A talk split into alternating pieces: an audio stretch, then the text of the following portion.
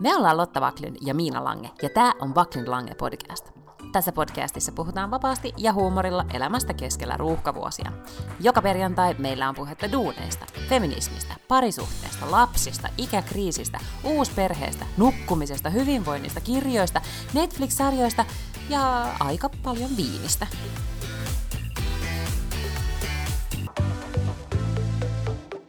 Okei, okay, nyt. Kyllä, joo. No niin, tässä etukäteiskeskustelun jälkeen totesimme, että tästä täytyy tulla hyvä podcasti.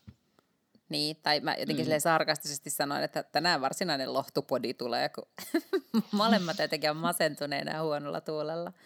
Miksi? No siis... Tota... ensin, miksi sä oot? No ootas, mä katson nyt ensin, että sinnekin tämä nyt pyörii täällä kunnolla. Joo, kyllä se pyörii. Siis tota, mä oon nyt öö, mä en nyt muista niin kuin, että kuinka monesta eri syystä, mutta päällimmäisenä on syynä on nyt siis se, että öö, Liidingän saarella, siis täällä missä asun, niin on menossa siis joku niin kuin, valtaisa viruslevinneisyys tällä hetkellä, ja päiväkoti ilmoitti monien muiden päiväkotien tavoin, että he sulkevat ovensa viikoksi. Joten olen ollut koko päivän kotona Jurassic Park-tyyppisessä ympäristössä viisivuotiaani kanssa – ja se jotenkin jo niin stressaa tilannetta. Ja sitten, oota, mitä muita, miksi muuten mä olin ärsyntynyt? No ainakin tosta syystä. Ymmärrän, mm. joo. No mä oon kyllä päässyt pakoon siis työpaikalle siitäkin huolimatta, että täällä on talviloma käynnissä ja lapsi sitten taas on kyllä kotona. No hän on onneksi ollut ystäviensä kanssa ja mummon kanssa, mutta, mutta äh, mä oon joutunut olemaan siellä töissä – ja vaikka siellä on tosi vähän väkeä, koska hirveän monet talvilomailee tällä viikolla, niin sitten muakin vaan ärsyttää se, että, että jotenkin tämä korona karkaa käsistä ja ihmiset ei suostu olemaan kotona ja olemaan varovaisia ja tautiluvut nousee ja kaikkia stressaa ja ahistaa tällainen. Joo, ja nyt selkeästi kaikkia ahdistaa ihan eri tavalla kuin aikaisemmin. Ja mä huomaan itse ainakin, kun nyt on siis tasan vuosi siitä, että kun kaikki sulkeutui, siis äitin oli täällä tasa vuosi sitten maaliskuun alussa ja lähti just niillä viimeisillä lennoilla, mitkä Suomeen vielä meni silloin takaisin.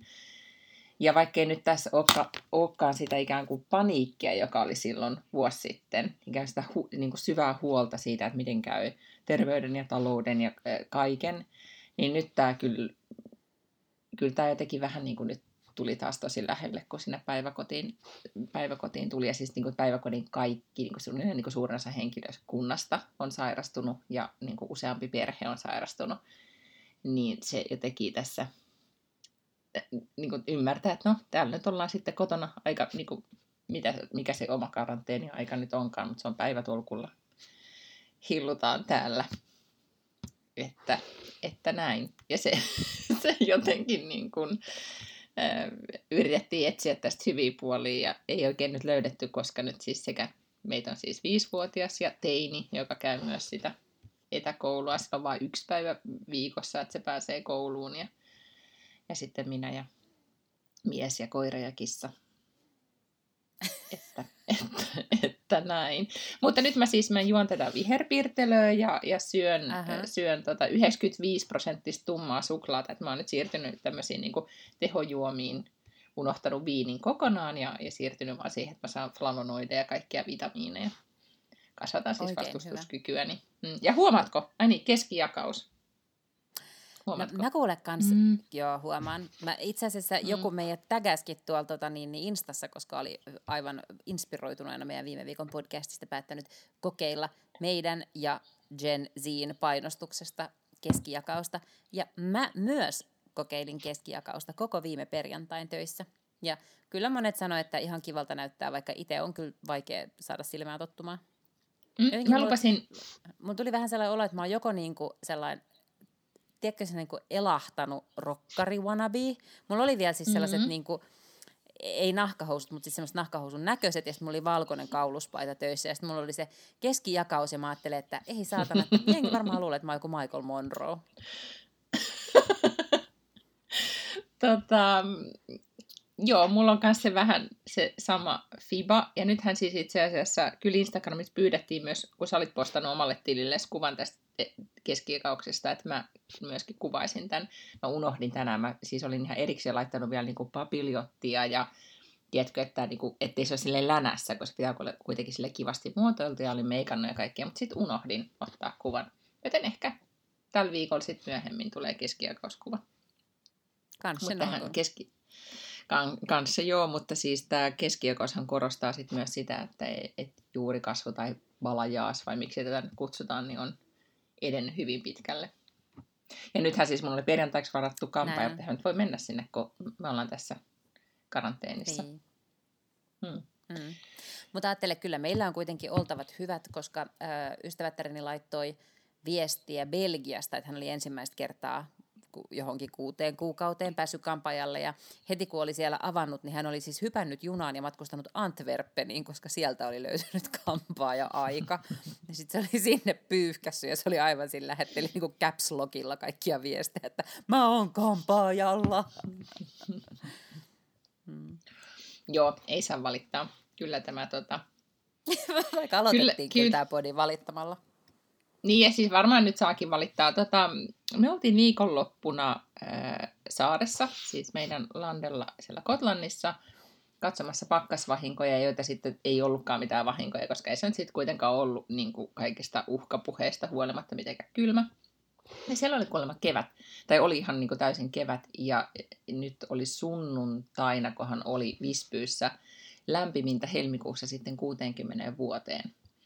Ja siellä kuule paitahihasillaan tein puutarhatöitä ja lumet suli silmissä, niin tuli kyllä vähän semmoinen, joo, tämä oli se yksi syy, että minkä takia oli niin kuin asentunut olo, että ilmaston lämpiminen, lämpiminen, lämpiäminen ja kaikkea, koska tota, se teki oli käsin kosketeltava siinä, että lähti ihan talvesta ja sitten oltiin siellä ja sitten tultiin takaisin tänne, niin täällähän ei ole enää lumen, lumen hientäkään ja mietin tässä tänään, että kaikki nuo pihakanerva-istutukset, tiedätkö, tämmöiset talviistutukset, joita tietenkin pitää ruukuissa olla pihalla, niin nyt ne pitää vaihtaa varmaan narsisseihin jo, koska on kevät. Niin siitähän sitä myös täällä ahdistusta ei, tulee. Mm, täällä ei ihan vielä ole se tilanne, koska täällä on ollut niin hirveän paljon lunta, ja sitten täällä oli yksi päivä, että kävi vähän yli nollassa, jonka jälkeen taas meni pakkaselle, jonka jälkeen täällä tuli sellainen niin peilijää ja sellaista niin jääsadetta. Sille ei tarvinnut pitkää matkaa kävellä, niin oli sille jääpuikkoja hiuksissa esimerkiksi, kun käveli töihin, mikä oli vähän hurjaa. Nyt siellä on siis tänään aamulla ollut miinusasteita ja nyt siellä on joku kolme astetta. Ja nyt mä luulen, että näin tämä on nyt pari päivää, joten nyt tämä on tällaista, tiedätkö, tiedätkö mikä on se niin kaikista inhottavin sellainen loskakeli. Että sitä lunta on niin paljon ja se sulaa, niin sä et mistään edes pääse katujen yli sille ilman, että sä oot jotenkin polveen myöten niin lätäkössä. Loskassa. Mm. Mm. Ja sitten on vielä sitä, ja sitten on jäätä. Et nyt mä näin tämmöisiä otsikoita, että paitsi että Töölön tapaturma-asema on aivan tupaten täynnä ihmisiä, mutta myös, että, että olikohan jossain iltapäivälehdessä, että kävele kuin pingviini, niin opettele pingviinikävely, niin et sitten kaadu. Mm. Ja, että, ja että nastat on nyt sitten todellakin se, se juttu. Enkä, enkä yhtään ihmettele. Mulla on siis, mulla on uggit, jotka on kauhean hyvät siis tuolla liukkaalla, koska niissä on jotenkin sitä pitoa aika hyvin. Mutta tota, eihän niitä voi käyttää, kun on plussasteita. Sehän tulee läpi märäksi saman tien. Ei, ei, sulla pitää olla nyt ne saappaat, ne polyverin saappaat, mistä mä mainitsin varmaan jo aikaisemmin, no, mm. ne lämpösaappaat. Ne on ihan parhaat kuule. Niillä, niillä täällä nyt sitten, sitten saapastellaan menemään, mutta, ähm, mutta sulle ei käynyt, jos hiukset tuli jääpuikoksi, niin sulle ei käynyt niin kuin sille kauniaslaismiehelle, josta Hesari teki jutun, niin mä mietin, että tämä Hesarin paikallisuutiset on välillä tosi paikallisia, koska ne uutisoi siis kauniaslaisesta miehestä, joka oli ajanut Vaasasta kauniaisiin ja hänen mersunsa, joku sellainen aika hienon näköinen mersu, niin oli jäätynyt ihan täysin. Ja sitten se teki, sitaatti oli elämäni kauhein matka. Ja, ja mä mietin, että se varmaan oli oikeasti kauhean matka, kun oli jotenkin, että autossa oli tosi kuuma, kun piti olla lämpärit täysillä ja, ja sitten kaikki ne hienot elektroniset ominaisuudet siinä autossa ei toiminut. Ja sitten se oli todellakin kuortettu jäässä, jäällä se auto, mutta, mutta silti mä jotenkin ajattelin, että en tiedä kuinka kohan paljon hänelle lopulta tuli sympatiaa näinä aikoina. Varmaan Texasissa ei sitä mm-hmm. sympatiaa kuitenkaan riittänyt. Mä en tiedä, oletko seurannut Texasin jäätymistä? No joo, siis sillä tavalla vähän etäisesti, en ole ihan hirveän tarkasti, mutta, tota, mutta on siis seurannut, luin sellaisen anekdootin, että tietenkin kun siellähän on tämä sähkötuotantojärjestely hyvin erilailla ja ne, ne, heillä on niin kuin sähkön tuotanto lähinnä täysin niin kuin yksityisissä käsissä, että siellä ei oikeastaan niin kuin osavaltio tai kaupungin omista minkäännäköisiä tota, Tota... Tai siis Texas on kieltäytynyt kategorisesti niin. yli viimeiset 20 vuotta olemasta millään tavalla niin kuin liittovaltion kanssa tekemisissä. Joo. He haluavat itse hoitaa nämä sähköhommelinsa. Kyllä. Niin sitten siellä oli yksi tämmöinen tota, veteraani, joka oli saanut siis näiltä parilta viikolta jonkun sähkölaskun, niin kun siellä tulee tämä surge, että et se niin kuin nousee silloin, kun, ihan kun käyttöä on paljon, niin se, se hinta, niin sitten se oli saanut 16 tonnin sähkölasku. Joo, ja jollain perheellä oli 8,5 tonnia. Joo, niin kyllä mä sanoin, että mistä sitä rykäsee kuule 16 tonnia sähkölaskuun tuosta noin? Joo, se muutenkin kuulosti se Texasin meininki siltä, että, että nyt niin kuin, eh, että todellakin että ehkä vähän olisi kannattanut laittaa rahaa tai panoksia siihen, että yhteiskunta kestäisi edes, edes jotain. Siellä oli siis jonkun ydinvoimalan joku putki puolentoista metrin matkalta jäätynyt ja sitten se ydinvoimalakaan ei enää toiminut. Mutta ihan parasta oli kuitenkin, tai nyt parasta ja parasta, mutta niin kuin mm. kamalinta tässä kaikessa oli tämä, onko se nyt kuvernööri? Senaattori? Yeah, I Ted Cruz. Joo.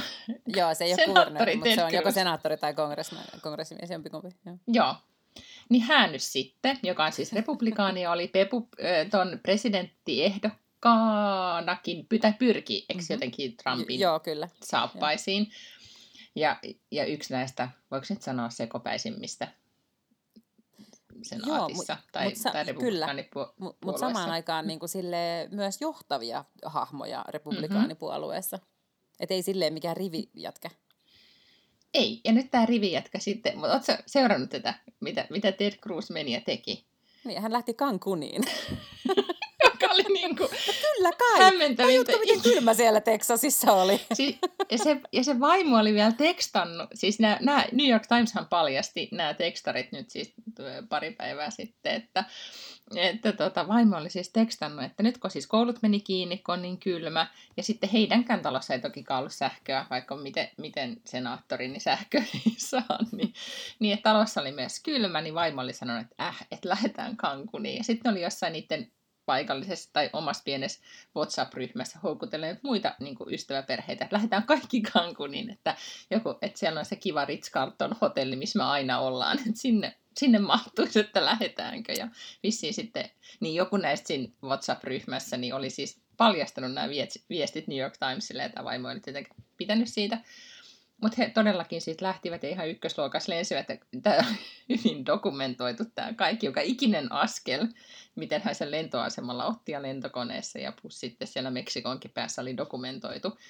Ja, ja sitten hän, sit hän niinku, vissiin se oli niin, että hän keskeytti sen matkan sitten tai jotenkin ensin, tai selitti ensin, että kun lapset halusi lähteä lämpimään, niin hän hyvä sanoi sitten aivan. halusi lähteä sinne, että hän meni vaan saattelemaan heitä, ja sitten hän keskeytti sen, ja ehkä se suurin kritiikki, mikä kohdistuu, oli tietenkin tämä, että, että että ei todellakaan saa lähteä, kun on oma osavaltiokriisissä niin yhtään mihinkään, mutta ennen kaikkea se, että kuinka voi olla noin tyhmä poliitikko, että miten ei tajua, että tästä tulee sanomista, jos mä nyt lähden Kanku, ja, Cancuniin kääntymään.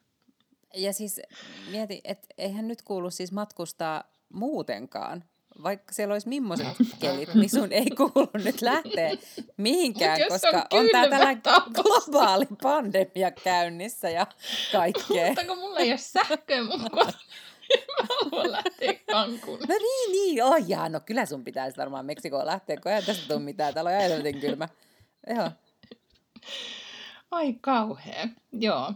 Niin ehkä siis, Vitsi. mutta jotenkin tämmöisistä uutisista, niin, tai tajuaa myös, että ihmiset tietenkin ei yhtään sympatiaa Ted Cruzille, mutta, mutta ylipäätäänkin se, että kyllähän uutisoinnista varmasti sekä siellä että täällä tai joka puolella maailmaa huomaa vaan sen, että ihmiset on aivan niin kuin, nyt tässä on yksi vuosi liikaa tätä pandemiaa jo, että ei ala niin kuin, että ei enää riitä pettää paitsi arvostelukyky ja kaikesta päätellen myös pinna. Mm, mm. Tosin kyllä mä vähän ymmärrän sen pinnan pettämisen. Kyllä täällä itse kullakin varmaan alkaa pikkuhiljaa vähän, vähän pinna pettää. Joo, ja mä huomaan sen siitä, että mulla oli viime viikolla siis, mä en tiedä, että oliko se siis, oliko mä en nyt osaa sanoa, oliko se pandemia vai oliko se hormonit vai oliko se joku yhdistelmä tai mitä, mutta mä, mä olin siis aivan semmoisessa niin kuin, öö, semmoisessa niin ärsyyntymisraivossa koko aika. Ja sitä kesti se kaksi-kolme päivää, ja mä ajattelin hyvän aikaa, että entäs tämä, jos ei koskaan enää lopu. Tiedätkö, tuli jo semmoinen, että miten jos tämä on mun jatkuva tilstond tästä eteenpäin. Ja, ja sitten mä oon nyt tilannut mitä, kaikki... jos se olikin varhais äh, tuommoista Joo, siis mä oon, kuule, mä oon tilannut premenopaussikirjan nyt ja vielä kaksi eri kirjaa nyt tästä aiheesta, nyt mä oon lukea ne. Ja mietin ehkä, että ehkä mun pitää sitten mennä jonnekin tutkimuksiin. Mutta sitten sit toisaalta niin, sitten se viikonloppu jotenkin meni ohi. Tullakseen tästä tänään takaisin. että sitä odotellessa nyt sitten, että mitä tässä tapahtuu, tapahtuu seuraavaksi. Mutta mä, mä tota... itse asiassa mm? Mm. vähän aikaa mm, seurasin sellaista seurasin tällaista tota, niin menopaussikeskustelua itse asiassa Clubhouseissa. Mä en tiedä, ootko pyörinyt Clubhouseissa vai puhuttiinko me siitä viimeksi, mutta, mutta Clubhouse on siis tämmöinen uusi sosiaalinen media, missä toimii pelkästään ääni. Eli siellä on tämmöisiä erilaisia huoneita ja sitten siellä voi keskustella. Ja tota, siellä sitten yhdessä huoneessa keskusteltiin tosiaan tästä menopausista ja, ja siellä paljon puhuttiin siitä, että, että nyt voisi olla aika paljon tilausta sille, että, että kun kukaan ei, tai tai kukaan, mutta että, että ehkä niin kuin vaihdevuorot on ollut vähän sellainen niin kuin vaiettu asia, että siitä ei ole kauheasti puhuttu. Hesarissa oli hyvä kirjoitus tästä viikonloppuna, mm-hmm, yeah. äh, että, että nämä on asioita, mistä ei jotenkin silleen yhtä äh, avoimesti ole puhuttu niin kuin joka paikassa, mediassa mm-hmm. ja telkkarissa ja, ja tota, lehissä ja näin.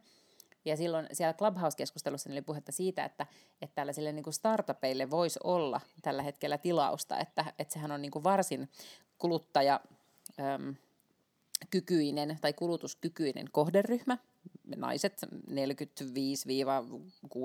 tai mihin se nyt sitten kullakin aina osuu, mihin kohtaa haarukkaa, niin, tota, niin kun keksittäisiin vähän niin kuin erityyppisiäkin innovaatioita, niin, niin siinä olisi varmastikin iso bäkkäys.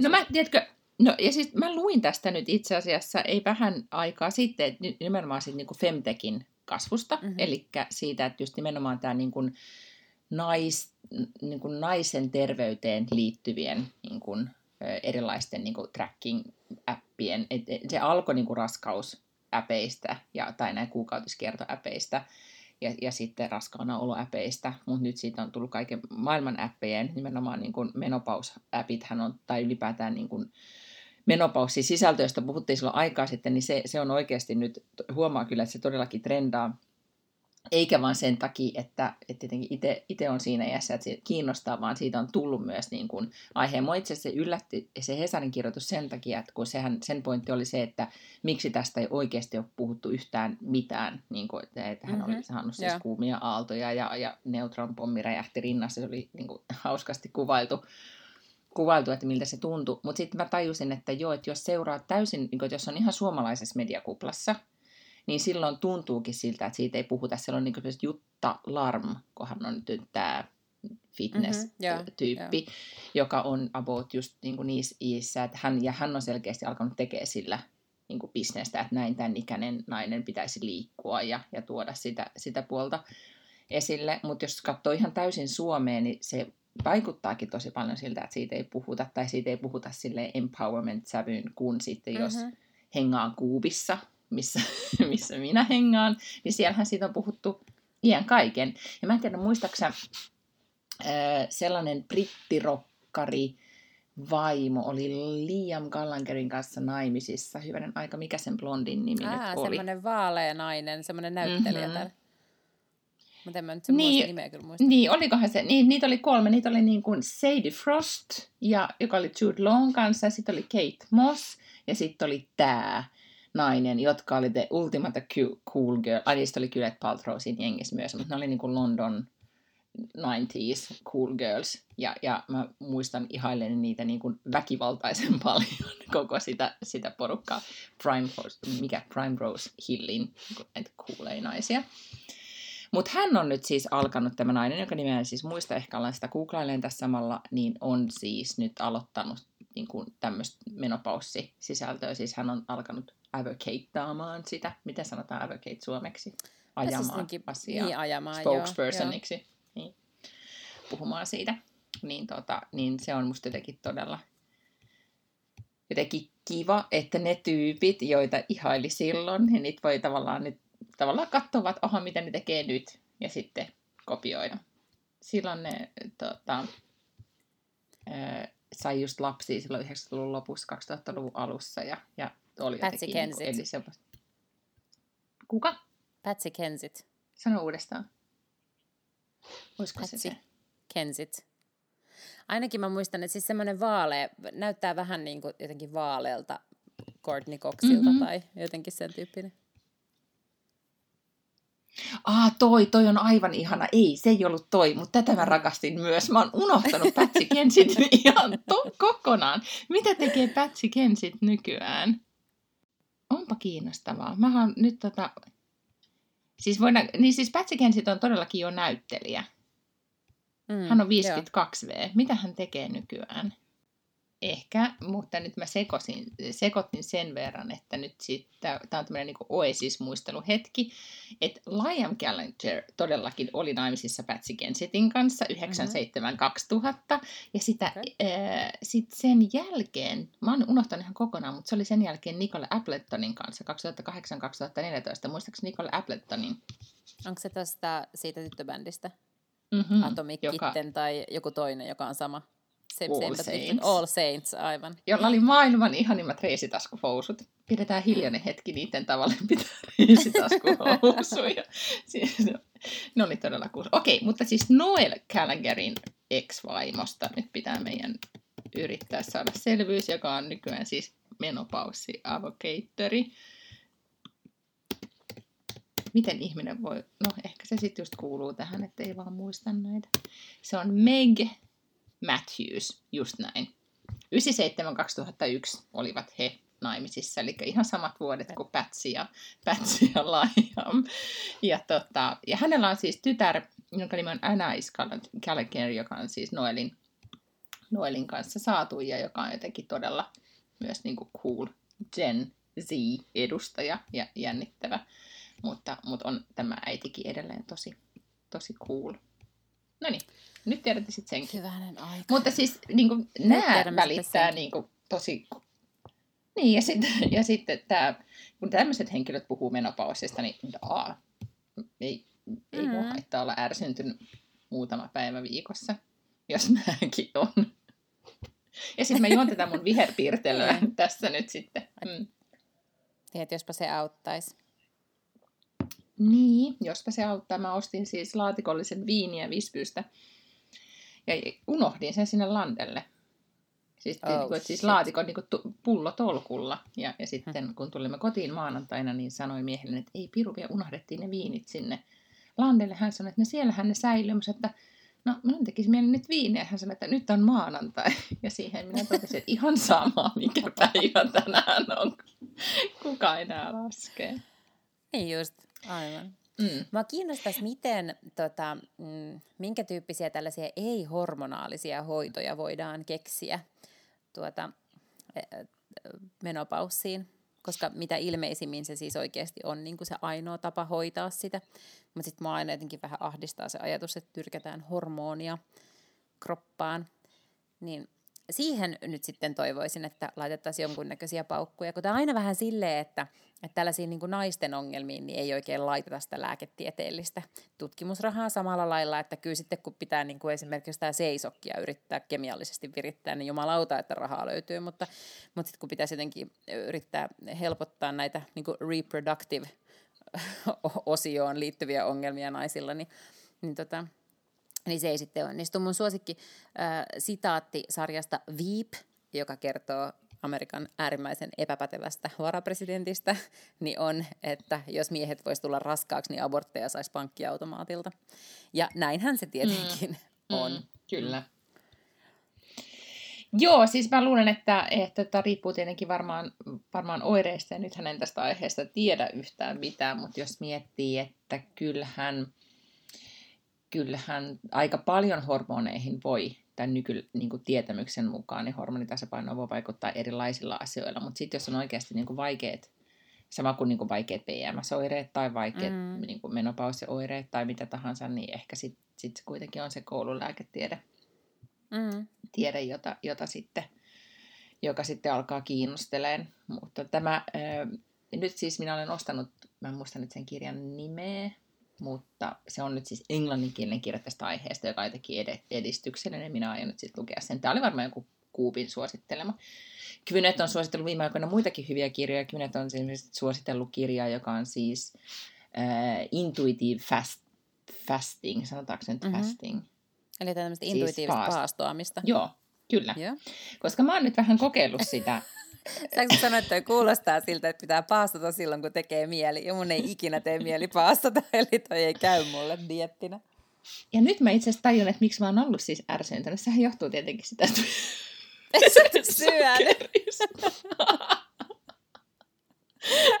Samalla kun mä puhun tästä, niin mä tajun, että hyvänen Sä... aika sentään. No siis, mutta mä oon kokeillut siis, koska mulle, mun ruokarytmi on, niin kuin, että mulle käy se, että, että mä syön aika aikaisen dinnerin. Ja sitten mä en ole mikään niin välttämättä, vaikka sen kaurapuuron sit aamulla automaattisesti syön, mutta mä ei välttämättä tee sitä mieli syödä, niin että, että sitten niin kun tulisi sitä paastoa, kun sit, niin kun siinä sanotaan tässä pätkäpaastohommassa, että josta, jokahan on siis, sillä on kiistatta lääketieteessä näytetty, että se oikeasti toimii. Siis tämä, että etenkin ruoansulatuselimistö lepää siis joku 12, 14 tai 16 tuntia. Ja esimerkiksi Kynethän vissiin noudattaa ja Reese ja Jennifer Aniston ja kaikki nämä niin meidän mielestä tärkeät henkilöt. Joo. Mm.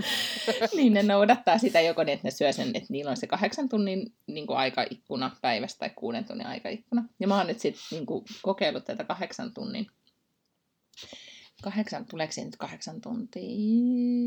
Joo, tulee, jos on 16 tuntia sit syömättä. Ja se on niin kuin, ikään kuin onnistunut kyllä ihan fine, jos ei nyt ajatella sitä kiukkua, kiukkuasiaa. Etenkin kun mä siis olen nyt lisännyt ruokavalioon, niin siis niin kuin viherpiirtelyä tosi paljon, että sehän täyttää, niin jos on avokadoa ja banaani viherpiirtelössä, niin se pitää myös sitten nälkää. Ja sitten mä kuitenkin syön ihan kunnon, niin kuin, että on lunssi ja, ja dinneri.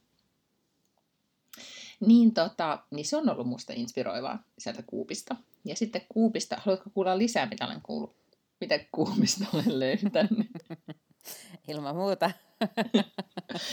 no kuule, kun musta tämä oli jotenkin todella kiinnostavaa. Sitten tämän kundin nimi oli, nyt mä äsken sen googlasin, että se oli joku tämmöinen, olisiko se ollut, joo, Ethan, Ethan Cross niminen kundi, jota, joka oli Kynetin haastattelussa Coop-podcastissa. Ja hän on kirjoittanut siis kirjan, jonka nimi on Chatter, The Voice in Your Head, Why It Matters and How to. Ootas nyt, se varmaan jatkuu jotenkin, että tyyliin Tame It tai jotain. Mm-hmm. Äh, Mutta hän on siis psykologian professori Michiganin yliopistossa ja hän on nimenomaan niinku tutkinut, siis ne on oikeasti siellä niinku laboratoriassa tutkinut äh, tieteellisesti tätä niinku meidän sisäistä ääntä, meidän sisäistä puhetta. Ja se, sitä podcastia todella suosittelen, se oli musta tosi kiinnostava. Ja sitten siinä äh, hän esitteli erilaisia tekniikoita, että mitä semmoista niin negatiivista puhetta äh, voisi, tota, miten sitä voi niin kuin oppia hallitsemaan tai, tai kääntää se niin, että se on ikään kuin no, positiivista puhetta tai että se esimerkiksi niin kuin hallitse, hallitse omaa ajattelua. Nyt kun mä ajattelen sitä sun reippauskirjaa ja, ja ylipäätään sitä sun aivokemiaa, niin mä en, mä en ole ihan sata varma, että tämä negatiivinen puhe on sulle ikään kuin iso haaste. Mutta, mutta tunnistatko semmoisen tilanteen, että jos on joku kriisi, niin, niin vaikka toimiskin sen asian puolesta tai niin ratkaistakseen asian, niin silti aivot alkaa ihan hulluna työstää sitä kriisiä. Sitten koko aika ajattelee sitä ja prosessoi sitä jollain tavalla. Hmm. Tunnistaako sellaista? Niin kuin, että Mm. Siis ymmärrän, joo, tu, siis tunnistan tällaisen ilmiön ja miksi näin tapahtuisi, mutta mä luulen, että mulla on vaan jotenkin tosi hyvin lokeroituvat aivot. Että sitten jos mä vaan lokeroin sen niin pois sitten. Niin, että sä vaimennat, sä laitat sen radiokanavan pois päältä ja, ja sitten se ei... Niin, kuin... niin. Joo. joo. Että vaikka viikonloppuna, sit... niin mä siis ihan täysin mutetan monet kanavat. Koska se kävi tosi kiinnostavasti sitä läpi, että, että just tämmöisessä niin kuin kriisitilanteessa tai ylipäätään missä, että jos on joku niin kuin, haaste tai stressiasia tai vaikka jo niin kuin omasta mielestä joku on mokannut jossain asiassa, niin sitten, että me että yritetään sitä niin kuin ratkaista ajattelemalla tai puhumalla itsellemme siitä asiasta. Ja sehän ei monestikaan, se ei vaan niin kuin auta, että sitten on niin kuin erilaisia tekniikoita katkaistakseen sen. Ja, ja yksi tämmöinen tekniikka, mikä sit mä huomasin itse, että mä teen sitä aika paljon niin intuitiivisesti, tai että se on selkeästi mulle se luontainen tapa, niin on se, että, että jollain tavalla niin nousee, yrittää nousta sen niin kuin tavallaan helikopteriperspektiivin, tai sitten ylipäätään äm, hakeutuu jonkun niin kuin elämyksen tai ihmetyksen äärelle. Siis niin kuin sanoin, että, niin että taide auttaa siinä, tai sitten ihan niinkin yksinkertainen asia, että kun on ulkona ja katsoo taivaalle tai katsoo esimerkiksi tähtitaivasta, niin silloin se oma niin kuin radiokanava tai negatiivinen puhe, niin se niin kuin hiljenee, koska se jotenkin tajuaa, että ahaa, on olemassa paljon isompiakin niin kuin, asioita käynnissä kuin tämä, tämä oma puhe. Ja mä huomasin just Landella, kun siellähän ei ole mitään valoja mihinkään suuntaan ja seisoo ulkona pihalla ja katsoo taivaalle, jos on tähti kirkas yö, niin näkyy vaan siis valtaisasti tähtiä. Niin kun sitä katsoo, niin, niin kuin oikeasti kuul, niin kuin yhtäkkiä päässä ei kuulu mitään. Ei kuulu mitään ääniä niin kuin mistään. Ja se on hyvin hämmentävä kokemus. Niin tämän nyt vinkkinä sitten kaikille, jos näin korona-aikana päässä kuuluu erilaisia ääniä, eikä radio toimi silleen kuin Paklundilla, niin sitten voi katsella tähti taivaalle. Se oli hyvä vinkki ja ehdottomasti sitä, sitä podcastia siis suosittelen. No Mutta se oli kaikki, mitä olin Kuupista tämän, tällä viikolla löytänyt. Okei, okay, okei. Okay. No mm. mutta ihan kuulosti ihan järkevältä sisällöltä.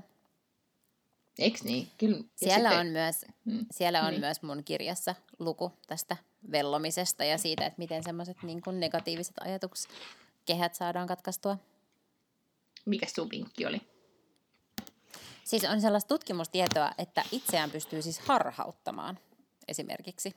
Että oli tehty mm-hmm. tämmöinen koe ihmisille, ja sitten jotka, jotka niin jotenkin, äh, niillä kiersi kehää ajatukset, niin sitten kun niitä pakotettiin just ennen sitä koetta esimerkiksi kuvailemaan tosi tarkasti vapauden patsassa tai miettimään, miltä lähiostoskeskus niin kun näyttää pohjasuunnitelmaltaan, niin sitten ne olikin yhtäkkiä jotenkin paremmalla tuulella, kun he olivat sitten kirjoittaneet näitä tuntoja siitä asiasta, mikä heitä, heitä pähkäilytti. Mm, joo, ja e, tota, kuulemma sitten auttaa myös semmoinenkin, ja se jotenkin mun OCD-siivoamista, niin jotenkin tai helpotti sitä, että, että on tutkitusti siis, että jos on niin kuin, tiedätkö, jumiutunut olo tai vaikea tai ahdistunut olo, niin sit tutkitusti, siis ihan nyt en tiedä missä laboratoriossa tämä kundi oli sen tutkimuksen tehnyt, mutta silloin niin kun jos järjestelee tai siivoaa, niin se auttaa siihen omaan oloon. Tietenkin ei niin, että sitten mm. Mari kondottaisi koko kotinsa ahdistuneena, vaan niin kuin, että, että vähän tekee jotain ja sitten järjestely auttaa. Mutta se on varmaan niin totta, koska sehän tieto. on ihan hirveän konkreettista. Sun on pakko niinku pikkasen keskittyä siihen. Mm-hmm. Tiedätkö, että sä et voi niinku keskittyä ihan täyspainoisesti sit siihen asiaan, mitä murehtii.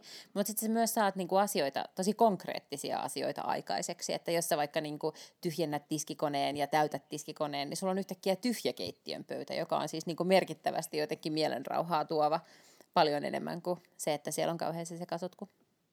Kyllä, juuri näin.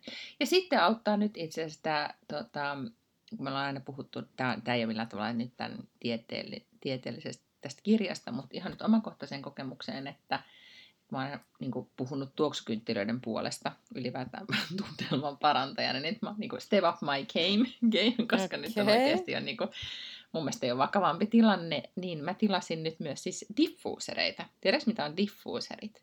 En tiedä. No ne on siis sellaisia pulloja, missä on siis jotain niin kuin, tuoksuöljyä. Ja sitten siihen laitetaan sellaisia tikkuja pystyyn, niitä niin kuin spaassa, sä varmaan ehkä joo, joo. näin. On mulla ollut ja kotonakin sit... semmoinen. No niin, sen nimi on diffuser ainakin. Mm, ainakin mm. tota, ehkä silloin suomeksi joku muu nimi, mutta diffuseriksi mä nyt niitä on kutsunut. Ja nyt mä oon nyt sitten lempituoksuani niin tilannut nyt sitten tämmöisen diffuserin. Ja sitten tungin sen kylpyhuoneeseen, jossa näinä aikoina, kun siellä on siis nyt sekä viisivuotias että se teini, että se koira, joka lähestyy jotain, en mä tiedä mitä murrosikää, mutta se on alkanut haista pahalle ja sitten se on koko, mm. koko aika sitä pitää suihkuttaa. Niin mä en enää tunnista sitä kylppäriä omakseni, niin mä niin hankin sinne järeät aseet. Ja nyt siellä tuoksuu siis Ralph Lauren California Romantic mennen tuloja tavatessa. Niin tota, se nostattaa myös tunnelmaa. No joka kerta kun menen sen kylppäriin, niin vaikka se olisi miten sotkusta ja kuratassupyyhkeitä ympäriinsä, niin, niin mulle tulee heti parempi mieli. Toihan onkin hyvä idea. Ehkä munkin pitää käy, keksiä joku tommonen. Mä en vaan tiedä, mihin mä voin se turvallisesti laittaa ilman, että se on jossain vaiheessa jotenkin kumossa. Niin. No mä piilotin sen niin sille, sen kylppärin takaosaan, ettei kukaan vaan vahingossakaan, ei mikään häntä tai viisivuotias niin, tai ko, niin, mikään tai niin osu siihen. Ei sitä, niin, sitä ei voi laittaa pesukoneen päälle, kun se tärisee ja sitten kaikki kaapit on ihan täynnä ja ehkä sinne jonnekin kaapin päälle saisi sen. Mm. Ja sitten täytyy nyt muistaa, että oliko se nyt siis salvia vai mikä se Aivan, oli se yrtti. jota piti niin. polttaa. Niin, niin, niin kyllähän siis sitä suosittelee edelleenkin, että, että se tutkitusti vie pahat, henk, pahat henget. Pahat henget. Mm. Hyvä. No, ja sitten jos puhutaan keskeyttämisestä, niin kyllähän niin kuin, tai ajatustensa harhauttamisesta, niin kaikesta parhaiten ajatukset harhautuu hyvällä sarjan ja keissillä. Absolutely, niin, of course. Mm, niin, niin haluatko kuulla minun tämän viikon uudesta löydöstä? Haluan. Mm. Tai joka ei siis oikeastaan ole millään tavalla uusi. Mä sullehan, niin mä siis oikeasti mä taisin selittää ihan tekstiviestillä tämän asian, että on olemassa siis kaksi sarjamurhaaja-keissiä, joista en ole ollut niin hirveän innostunut, ja ne ovat Black Dahlia, keissi vuodelta 1947 Hollywoodissa. ja mä että se on niin vanha keissi, että eh, se ei ole varmaan millään tavalla kiinnostava. Mm-hmm. Ja sitten toinen on toi um, Zodiac. Zodiac Killer, joo. Zodiac, jo, joka oli siis tämmöinen, oliko se nyt San Franciscossa oli. ihmisiä tappanut, ja sitten se lähetteli johonkin San Francisco Chronicleen jotain tämmöisiä sana, Joo, se lähti sellaisia pitkiä kirjeitä, joista mukamassa oli luettavissa jotakin koodeja, ehkä jos oli tarpeeksi terävä. Just näin. No, sitten mä kuuntelin yhdessä toisessa podcastissa, niin, niin siellä kerrottiin tästä, tota, mm, tästä Black, Black, Black Dahlia-keissistä ja siitä, että se murha on, sehän on niin kuin sanottu, tai niin kuin virallisesti se on edelleen niin kuin ratkaisematta, mutta että se on oikeasti se on ratkaistu ja sen taustalla on niin kuin todella kauhea perhe niin niin kuin, psykopaattinen mies ja, ja sitten hänen perheensä, perheellään on niin kuin iso tragedia taustalla tai ylipäätään se tapa, millä tämä mies sitten kohteli perhettä ja miten sitten tässä niin kuin suvussa siirtyi se, se niin kuin tämä paholaismainen käytös niin kuin eteenpäin. ja se on tosi, siitä on sitten podcast-sarja, jonka nimi on Root of the Evil, joka siis kertoo tästä keisistä niin, että jos nyt ensin päkätään ja kerrotaan tästä Black Dahliasta, niin se oli siis parikymppinen nuori nainen, joka löytyi kuolleena Los Angelesista tämmöiseltä niin kuin kohtalaisen vissiin hyvät naapurustosta, mutta, naapurustosta, mutta tyhjältä tontilta. Ja se oli hyvin erikoisesti, se, oli, se ruumis oli katkaistu kahtia. Se oli aseteltu hyvin erikoisesti niin kuin, niin kuin, niin kuin huolella kummalliseen asentoon sen, sillä oli tehty todella niin kuin, kamalaa väkivaltaa myös niin kuin, naamaan ja joka puolelle. En niin kuin, niitä yksityiskohtia aio tässä toistaa ja olen myös itse hyppinyt niitä sit, niin kuin sit podcastissa yli, koska ne oli, osa oli aika grousseja. Miksi piippaa? Aha, se on varmaan mun kuulokkeet, jotka piippaa. Hmm. Ja, tota, ja sitten äh, sanottiin, että et, ei kansi googlettaa niitä kuvia, siitä ruumista, jos ei halua menettää yöuniaan. Ja mä en ole nyt sitten niitä googlettanut. Ai mä ajattelin, että sä välittömästi laitoit pauselle sen podcastin ja googletit ne kuvat. ei, koska mä ajattelin, että, että okei, ne ei varmaan niin kuin, no, että et mun ei ehkä kuitenkaan sitten tarvitse nähdä niitä. Joo, koska sitten kun sä oot nähnyt ne, niin sä et voi jotenkin silleen unsee. Just, että silleen ne oli mm. niin kuin markkino, markkino, tai sanottiin, että, että you can you can't ever unseen them, että mieti, Joo. harkitse. Mm. Ja, ja sitten mä ajattelin, että okei, mä en mä sit mene. Eli nyt mä en voi sitten sanoa niistä sit sen enempää. No mutta kuitenkin äm, sitten siis paljastui, että tota, tai tästä murhasta niin ei koskaan äh, tuomittu ketään, mutta on, niin kuin, ähm, miten mä nyt tämän selittäisin, on, on olemassa lääkäri, joka, jota epäiltiin jo silloin vuonna 1947, tai 40, no, silloin 40-luvun lopulla tästä, tästä kaikesta. Ja, tota, ja, ja silloin Hollywoodissa oli vaikka just tuolla 40-50-luvulla se oli jotenkin kauhean korruptoitunut ja niin edelleen. Eli tavallaan kaikki kuulemma tiesi poliisissa, kuka se oli, mutta sitten niin kuin syyttäjävirasto tai joku, niin vaan sitten hautas kaikki todisteet ja that's it. Ja, ja tota, tämän miehen poika, hänellä oli useampi lapsi, niin tota, on itse oli murhatutkija Los Angelesin poliisissa. Ja sitten hän alkoi selvittämään, ää, kun tätä, hänen korviinsa kantautui tämä niin huhu, että vasta siis silloin, kun ymmärtääkseni, että hän oli eläköitynyt tai jotain, siis niin kuin, niin kuin, tai että, ei kun niin, se oli niin, että hänen siskonsa kertoi siitä hänelle, ää, niin kuin, oliko se nyt sitten, että se oli jäänyt eläkkeelle, ja sitten hän alkoi sitä selvittää niin puhdistaakseen isänsä maineen. Ja tota, ää, sitten selvitti ja selvitti ja selvitti ja sitten alkoi paljastua asioita, niin että hän kirjoitti siis tästä kirjan tästä jo useampi vuosi, ja hän on kirjoittanut kirjan siitä niistä kaikista todisteista. Ja tässä podcast-sarjan aikana niitä todisteita vielä sitten paljastuu lisää, ja sitä niin siis pidetään nyt sitten ihan yleisesti selvitettynä, mutta tämä lääkäri oli siis täysin psykopaatti, sosiopaatti, psykopaatti, joka käytti siis lapsia, omia lapsiaan hyväkseen, omaa tytärtään, sai oman tyttärensä raskaaksi. Ja, tota, ja sitten tämä käytös siirtyi tälle tyttärelle, että sitten hän niin kuin hyväksi käytti omia lapsiaan ja, ja niin edelleen. Joo, niin, tota, niin tämä perheen tarina, siis tämä oli tämmöinen Jodel, George Jodel oli tämä lääkärin nimi ja perheen nimi oli, oli ota, ei kun Hodel, ei, ei Jodel, vaan Hudel. Jodel on joku häppi, Niin on, se on semmoinen some. Joo, niitä Hodel, joka oli siis myös sitten aika tunnettu, tunnettu perhe Hollywoodissa.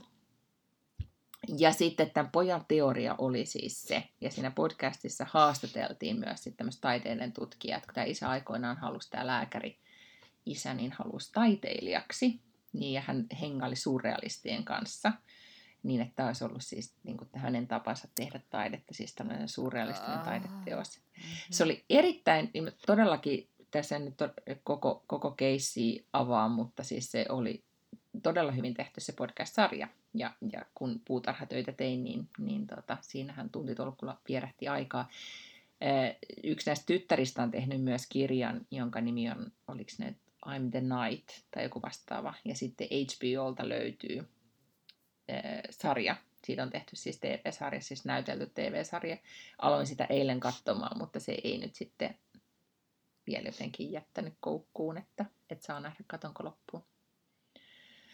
Mutta tämmöinen, ja sittenhän kuule sellainen teoria on, että tämä sama lääkäri, joka sitten pakeni maasta 40-luvun lopussa, niin tota, että se olisikin ollut sitten myös Zodiac-tappaja ja ja sitten oli Filippiineillä, se asui Filippiineillä tosi pitkään, että se olisi ollut Filippiineillä ja siellä oli joku selvittämätön sarjamurha ja keissi, että se olisi se sama. Ja sitten mä tajusin, että tässä saattaa olla, että mä tähän yhteen keissiin tutustumalla on sitten ikään kuin monta kärpästä kerralla, koska sitten on nämä loputkin murhat selvittämättä. Muistaakseni mä lähetin sulle mm. tota niin, niin ehkä pari kuukautta sitten sellaisen kuvan, kun Hesarissa oli juttu siitä, että joku oli vihdoin nyt kräkännyt jonkun niistä Zodiac Killerin kirjeistä Joo. sen koodin. Ja mä lähetin sen sulle. Mä ajattelin, että sä voisit ehkä innostua, että nyt sä alat sitä sitten niin kuin murtamaan sitä koodia. Niin purasko tämmöinen en... tutkija kärpänen? Niin, mä en, mä en ehkä siihen nyt sitten ihan, mulla ei semmoista salapoliisigeeniä kuin sulla, mutta mm. sitten mä ehkä luulen, että mä nyt vielä tämän niin Zodiakin tästä nyt vielä sitten ratkot. Käsi, käsittelen, siis tutustun siihen ja, ja sitten tota, sit alkaakin varmaan nämä niin keissit loppua. Joku kuuntelija kysyi tai suositteli sitä Night Stalker-sarjaa, joka oli se, taitaa Netflixillä pyöriä, joka kertoo siis tästä ää, Los Angelesissa raivonneesta, oliko hänkin nyt sitten ainakin sarjaraiskaajassa ja myös murhaaja, niin, niin tota, siitä mä aloin katsoa sitä sarjaa tästä jo aikaa, yritin saada siitä perheemme yhteistä Quality Time-sarjaa, mutta, mutta siitä ei sitten toinen puoli innostunut, joten olen säästellyt sitä sitten itselleni, mutta tässä on näitä, näitä keskikäiselle naisille suunnattuja romanttisia draamoja tullut väliin niin, niin monta, että se on jäänyt odottelemaan siellä ikään kuin hyllyllä. Mun Netflix tarjoaa mulle nyt sellaista jotain Los Angelesiläistä hotellia, missä on tapahtunut kauheasti murhia. Ja se on siis niinku reality tai tämmöinen true crime-sarja. Ja mä aloin sitä katsomaan, mutta sitten se oli jotenkin sellainen hetki, että yhtäkkiä just sillä siunaamalla sekunnilla tuo mun lapsi tuolta ilmestyi huoneestaan ja oli silleen, että voidaanko katsoa yhdessä tai jotenkin tuli pyörimään siihen. Ja mä näin jo siitä, niin, kulttuuridokumenttia. Niin, ja sitten mä niinku jo ensimmäisen viiden minuutin aikana tajusin, että nyt tämä ei ole kyllä yhtään sellaista, mitä niinku lasten pitää nähdä. Että se, et se on, siinä on sekä niinku tavallaan creepy tunnelma ja pelottava tunnelma, mutta mä oletin, että sit siellä on just kohta sellaisia kuvia, mitä ei voi enää niin kuin unsee sen jälkeen, kun mm-hmm. on katsonut sen. Mutta, mutta sen mä ajattelin, että mä ehkä joskus, jos sattuisin olemaan ruudun edessä ilman alle 16-vuotiaista lasta, niin saattaisinkin katsoa. Niin, ja sitten, mutta se mitä mä itse huomasin sitten myös äh, tuolla pimeässä saaressa, niin ja tästä me ollaan puhuttu aikaisemminkin, että, että vaikka mä nyt tiedän, että niin tämäkin tohtorismies on, on kuollut ja, ja sitten se yksi on vankilassa ja näin edelleen, niin silti siellä pimeässä saaressa, niin, niin tota, kun mä, mä olin viemässä siis pimeällä tavaroita varastoon ja sitten hain puita, niin sitten mä juoksin sisään ja, ja sitten multa kysyttiin, että miksi, miksi sä juokset, niin mä sanoin, että mua pelottaa, että tuolla ulkona on joku ihan ir, siis irrationaalinen pelkotila tulee, että entäs jos siellä olisi joku Sinua, sinua silmällä mm. pitäen mä niin kirjoitin siihen mun kirjaan sellaisen osuuden siitä, että mikä on todennäköisyys tulla esimerkiksi sarjamurhaajan, niin kuin joutua sarjamurhaajan uhriksi, just vaikka jossain niin kuin suomalaisella tai ruotsalaisella maaseudulla. Ja että se... Kirjoititko siihen, että ruotsalaisella maaseudulla no mä kirjoitin suom... Miina?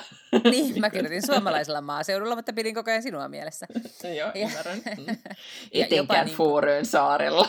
Niin, ja jopa niin kuin leadingössä, ikään kuin se on aika mm-hmm. häviävän pieni. Ja sitten mä siinä niin kuin esittelin erilaisia tilastoja siitä, että mikä on todennäköisyys joutua sarjamurhaajan uhriksi versus mikä on todennäköisyys esimerkiksi voittaa lotossa. Ja se on itse asiassa todennäköisempää voittaa lotossa, eli sä käyttäisit sun ajan paremmin siihen, että sä miettisit, mitä kaikkea mm-hmm. sä voisit tehdä sun mm. lottovoitolla, kuin siihen, että sä pelkäisit joutuvasi sarjamurhaajan uhriksi. Totta. Tietenkin, jos sitten miettii, että kuinka monta murhadekkaria on kirjoitettu Kotlannista, niin voisi epäillä, että siellä niitä murhia tapahtuu alvariinsa. Koska mä tavallaan ymmärrän, että se on paikkana semmoinen, että, että siellä tota, pimeydessä ja sumun keskellä voi mm. tapahtua ihan mitä tahansa. Vähän sellainen sinematograafinen paikka. Kyllä, todella. Eikä ihmettele, että siellä Ingmar Bergman on niitä elokuvia kuvannut, koska siellä se tunnelma on just semmoinen niin kuin Ingmar Bergmanin elokuvissa.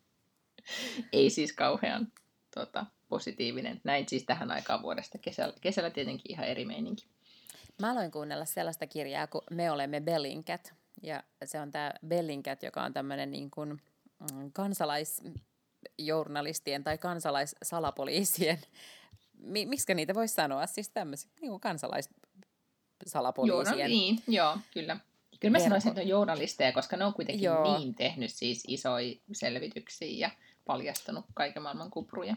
Joo, ja, mm. ja ne on siis tämmöinen verkosto, ja sen on perustanut tämmöinen kundi, joka on nyt kirjoittanut sit sen kirjan siitä, ja hän on aloittanut ihan vaan siis, niin kuin, että hän ei ollut mitenkään alalla, hän ei ollut toimittaja, eikä hän ole ollut mikään IT-nikkari tai mitään, ja se on alkanut silloin Syyrian sodasta joskus niin kuin 2000-luvun alussa, että kun hän on alkanut siis YouTube-videoista ja erilaisista valokuvista niin kuin tekemään tällaisia päätelmiä, että, että kenen, koska oli niin vaikea päästä ottaa selvää siitä, että kuka puhuu totta ja mitä on oikeasti tapahtunut ja oli niin paljon propagandaa, niin hän alkoi siis tavallaan esimerkiksi Google Mapsiin vertaamaan. Se teki niin kuin videoiden perusteella piirustuksia siitä, miten joku auto kulkee tai mitä siellä tapahtuu ja miltä näyttää tausta, taustalla ja millaisia aseita on käytetty. Ja sitten se vertaili niitä erilaisiin niin kuin tietokantoihin ja Google Mapsiin ja mitä ikinä se niin kuin sitten keksikään. Ja, ja mä en ole nyt vielä niin pitkällä, että Bellingcat ei ole vielä syntynyt, vaan nyt se kertoo vasta hänen tästä niin kuin ensimmäisestä effortista, miten hän ikään kuin alkoi keräämään tätä tietoa ja ryhtyi tämmöiseksi kansalaisjournalistiksi. Mutta mä ajattelin, että tässähän on nyt siis niin kuin selkeästi tällainen mahdollinen tuleva harrastus mulle. Mm, todella. Ja siis ehkä myös semmoinen, niin kuin, ei sillä, että siis salapoliisityö tai sarjamurheen selvittäminen on tärkeää tietenkin, mutta jos miettii, että miten he kuitenkin, niin kuitenkin mä ihailen heidän duunia siinä, että he tekevät niin yhteisen hyvän eteen, etenkin tässä maailmassa, kun sitä tietoa nyt on niin kuin, liikkuu joka suuntaan ja, ja sitten välillä vähän tosi, niin kuin, että tavallaan ja onnistuneesti sitten kuitenkin kaikista huolimatta tietoa pimitetään, niin, niin he, he ikään kuin kuitenkin taistelevat sen puolesta, että mm. he kaivaa niitä, niitä juttuja. Ja. Se on musta jotenkin, jotenkin niissä ollut hienoa. Itse asiassa tällä viikolla, kun tuli niistä sit tähtiin katsomisesta, niin mieleen vielä se, että kyllä ainakin meidän perheessä on todella paljon puhuttu Marsiin menosta. Ja ihan, mm. niin kuin, ihan tälleen niin kuin, aamupalapöydässä keskusteltu siitä, että miten joku luotain vai kojen vai miksi sitä nyt aluksi kutsutaan, joka seitsemän kuukautta sinne mete, me, siis tekee matkaa ensinkin Marsiin. Ja miten se sitten onnistuu sinne laskeutumaan. Ja no, se on kyllä hämmentävä se Nasan video, missä ne näyttää, että miten se irtautuu se auto siitä, laskeutuu sille Marsin pinnalle ja sitten yhtäkkiä alkaa kuvailee siellä juttuja ja vielä hyvää kuvaa. Ja eniten muhun on tehnyt vaikutuksen se äänipätkä, missä sanotaan, että tässä on nyt sitten kuuletteko, tässä on nyt tuuli Marsissa. Ja se on jotenkin niin kuin hämmentävä. Viisivuotias ei ymmärrä sitä, ollaan tosi paljon siitä puhuttu ja hän ei jotenkin niin kuin hahmota sitä ollenkaan, mutta en yhtään ihmettele, koska menee, on meikäläiselläkin todella vaikea hahmottaa, että mitä, mitä siinä Marsissa nyt tapahtuu. Mutta se on ollut tosi cool. On, ja ajattele, että sitä ei ole kuitenkaan voinut treenata oikeasti yhtään siis silleen niin kuin oikeasti oikeasti treenata. Mm-hmm. Että ollaan voitu niin kuin leikkiä, että, että no tälleen tämä niin kuin menisi, että tämä olisi niin kuin Mars ja sitten se irtautuisi. Ja meidän niin kuin arvioidemme mukaan niin ilmakehä on tällaista ja tuollaista ja niin kuin, että siellä ei ole myrkkykaasua, joka syövyttää tämän auton välittömästi tai mitä. Että se on vaan nyt silleen mennyt, että no kokeillaan nyt mitä pystytään kokeilemaan, mutta loppujen lopuksi me vaan lähetetään se sinne ja katsotaan mitä tapahtuu. Niin ja tämä nyt oli siis neljäs kuitenkin auto tai joku hommeli, joka sinne lähti. Ja nythän oliko se niin, että siis sekä kiinalaisilta ja venäläiset lähtee sinne omansa, ja sitten mä mietin, että mitä alkaako ne sitten tappelemaan siellä keskenään, vai törmäileekö ne siellä, tuleeko se törmäysautobaana, vai, vai miten ne sitten niinku puuhailee siellä, vai onko se omilla kolkillaan? Jenkkitelkkarissa oli jossain vaiheessa semmoinen Robot Wars, ei kun brittitelkkarissa, missä just sai, niin kuin, että rakennettiin sellaisia härveleitä ja, ja sitten pantiin ne niin kuin, taistelemaan toisiaan vastaan silleen kauko-ohjatusti. Ehkä niin, ne sitten tekee semmoiset. Ehkä, mutta aika tosi kallista. Tämä oli ihan valtaisan kallis niin kuin auto, no, joka sinne lähetettiin. Todellakin. Ja sitten kyllä siitä tietenkin puhuttiin, että jos ne on tärkeää mennä Marsiin, tai voisi ajatella, että se on tärkeää, mutta sitten just näissä pandemisina aikoina, kun on näitä ilmastokriisejä yms, niin kyllä mä sitten mietin, että mitä sillä, montako miljardia se on nyt maksanut, niin olisi sitten niin. saatu aikaiseksi näin niin kuin globaalisti, mutta, mm. mutta en sitten miettinyt, mitä se Bill Gates sanoi, että jos sitä, että jos haluttaisiin, niin voitaisiin ratkaista se malaria-ongelma ja kaikki muutkin nämä pandemiset virusongelmat, mutta, niin. mutta tietenkin Marsista saa makeita videoita. Niin, niinhän se on. Oletko tutustunut Bill Gatesin uuteen kirjaan? Mikä se uusin kirja on? Siis hän julkaisi tällaisen ilmastokriisikirjan. En ole. Onko se nyt vaihtanut sen malariakriisin nyt ilmastokriisiin? Tämä liittyy ilmastoon. Mä en ole sitä lukenut no, vielä, okay. mutta se tuli, mutta se oli Stokkan ikkunasta ja akateemisen ikkunassa jo nyt suomenkielisenä. Ja mun mielestä se ilmestyi myös englanninkielisenä ihan siis tällä, tai viime viikolla, että ne on varmaan käännättänyt sen sitten silleen, että se on ilmestynyt kaikilla maailman kielillä samaan aikaan tai jotain. Aha, siis Bill on istunut jossain pienessä mökissänsä. Muistaakseni, kun mennään sinne mökkiin kerran vuodessa lukee niitä kirjoja ja Joo. ajattelemaan, niin että se on siis siellä mökissä varmaan istunut ja tullut siihen tulokseen, että nyt pitää tämäkin asia sitten ratkaista. Mutta olihan niillä ollut, niillähän on paljon sellaisia, just se Bill ja Melinda Gates, niistä oli silloin tai on se varmasti vieläkin siellä Netflixissä on tämä, tämä dokkari, ja eikö ne siinä just kertonut siitä säätiön työstä ja siitä, miten he mm. pyrkivät niin kuin vähän epäseksikkäästi muuttamaan tavallaan sellaisia systeemisiä osia, jotka voivat edesauttaa köyhien maiden ja köyhien ihmisten arkea, siis sen sijaan, että, että esimerkiksi lähetetään sinne vaikka ruoka-apua tai jotain tällaista, niin, niin he yrittivät ratkaista sitä, että että miten voidaan tehdä vessoja paikkaan, missä ei ole tämmöistä niin kunnallisinfraa tai juoksevaa vettä tai tällä tyyppistä, koska se, että vessojen puute aiheuttaa valtavan määrän hygieniaongelmia, jotka vuorostaan aiheuttaa valtavan määrän terveysongelmia ja sitä kautta niin kuin lapsikuolleisuutta ja liian aikaista tai niin kuin lyhyttä elämänrotusikää ja muuta. Että pelkästään sillä, että keksittäisiin, miten voidaan tehdä siis tällaiset niin kuin pajamajat jotenkin kestävästi semmoisiin mestoihin, missä ei ole juoksevaa vettä, niin saattaa siis pelastaa tuhansia ja satoja tuhansia ihmisiä. Joo, ja nyt sitten mä googlaan tämän kirjan ja on nyt sitten vähän enempi miettinyt kuin yhden viikonlopun. Se on itse asiassa tässä sanotaan, että Bill Gates has spent a decade investigating the causes and effects of climate change. Eli tämä on okay. nyt Billin viime vuosikymmenen homma ollut nyt sitten tässä. Ja hän on siis ottanut, siis joo nimenomaan hän on tässä toiminut varmasti samalla tavalla kuin tuossa sun kuvailemassa ongelmassa. Eli hän on nyt sitten käynyt siis fyysikkojen ja kemistien ja biologia-asiantuntija-insinöörien ja kaiken maailman tieteilijöiden kanssa nyt sitten tämän ongelman kimppuun ja nimenomaan niin kuin sit hakenut niitä konkreettisia ratkaisuja, koska mä luulen, että, että voisin kuvitella, kun tuossa on se sama, tai tässäkin on se, että hän etsii niin niitä konkreettisia tapoja oikeasti mm. tehdä asioille jotakin, eikä, eikä sitten niin, että tapellaan eri ilmastokokouksissa kaiken maailman päästä. Mm mitä rajoitteista tai kiintiöistä, mitä ne nyt Ei. sitten ikinä onkaan. Kyllä. Puhuttiinko me viime viikolla siitä, että kuinka, kuinka nyt tämä Yhdysvaltain politiikka on muuttunut niin tylsäksi sen jälkeen, kun tai tylsä, tylsä siis kivaksi, niin, kun, kun Trump, on, Trump on lähtenyt, että nyt ne liittyy takaisin kaiken maailman sopimuksiin. Ja, ja. ja sitten, kukakohan sitä kuvaili, että se on vähän kuin olisi niin kuin, et, et ystävä, joka on ollut semmoisessa miten sanotaan, tämmöisessä niin kuin rajoittavassa niin kuin kamalassa parisuhteessa. Aa, siis inhottavan niin kuin, semmoisen niin kuin kusipäisen kundin kanssa. Joka on hallinnut sen mitään. arkeen, niin. joo. Sitten se on eronnut ja se on saanut takaisin sen elämänsä ja sitten se niin kuin, tavallaan palaa. Ja, ja sitten vanhat ystävät on silleen, että well, ihanaa kun tulit takaisin ja jatketaan siitä, mihin jäätiin. Koska sille, sillä on pakko toimia, koska ei voi olla, ei voi sanoa, että sä käyttäydyt oudosti niin kuin muutaman vuoden koska se ei ollut tavallaan sen tyypin oma vika. Tämä on ihana vertauskuva ja se on jotenkin tosi osuva. Eikö niin? Joo. Et tulee vaan sille itsellekin semmoinen helpottunut olo, että kaikki on niinku paremmin. Et mulla on mun ystävä takaisin ja sit senkin elämä on selkeästi paremmin ja, ja kaikki niinku sen ympärillä voi paremmin. Kyllä, paitsi Texas. Paitsi Texas. Sitten on tietenkin tavallaan se riski, että se ex-mies hautoo kostoa ja niin kuin yrittää tulla kahta kauheampana takaisin. Mutta toivotaan mm. nyt, että se ei onnistu. Ei, koska me ystävät pidämme tästä huolta. Niin, Näin toivon mukaan. tämä vertaus alkaa ontua nyt tosi pahasti. niin alkaa. Mutta sen sijaan ilmeisesti äh, joku New Yorkin käräjäoikeus tai joku tällainen vastaava on nyt sanonut, että nyt ne Trumpin jotkut tuota, veroilmoitukset. Niin, verotiedot Joo. pitää julkistaa. Sehän on sitten mielenkiintoista, vaikka ei nyt välttämättä vielä mitenkään rikosta odota, osoiteta mitään tällaista, mutta varmasti uteliaisuutta täyttää monella. Niin, eikä ei mua enää kiinnosta sen mitkään tiedot mihinkään suuntaan.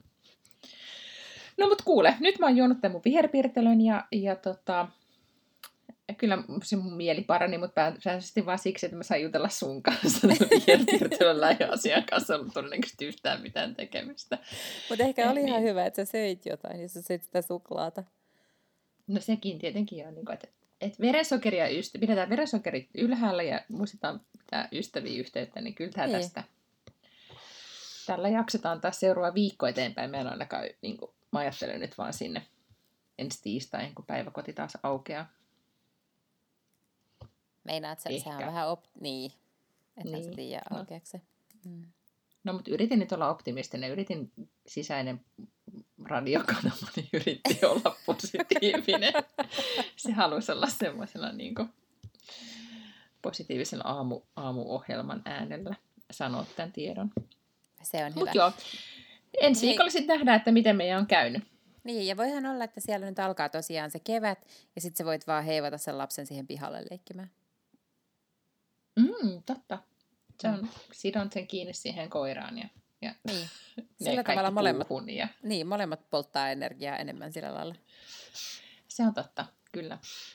Ja sitten sitä paitsi on olemassa aina Disney Plus. True, ja itse asiassa mun mielestä Disney Plusalla alkoi tyyliin eilen tai tänään tai jotain, niin sinne tuli ihan sikana kaikkea uutta, muun muassa Scandal, mm-hmm. joka on yksi mun suosikkisarjojani ikinä. Ja, ja siinä mulla on jotenkin jäänyt, kun sitä ei löytynyt sit mitenkään mistään Netflixistä tämmöisestä järkevästä palvelusta ja en sitten kyennyt jotenkin olemaan aina tiettyyn kellonaikaan joka viikko television ääressä silloin, kun se tuli joltain kanavalta, niin mulla on ehkä kaksi vikaa kautta vielä katsomatta. Oh, onni. Mhm, jep. No niin, sit, sitä sitten. Jep. Alassa tykittää, sitä mä menen katsomaan sitten Night Stalkeria. Very good. Kuulostaa tosi masentavalta molemmille. Palaan pimeyteen tämän valon hetken jälkeen.